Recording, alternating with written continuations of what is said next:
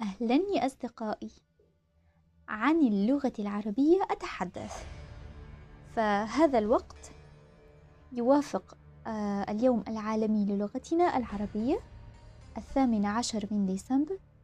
فكم أنا فخورة بأن تكون هذه لغتي الأم. سعيدة أيضا ببدء تسجيلي على المنصة أنكر في وقت الاحتفال بهذه اللغة.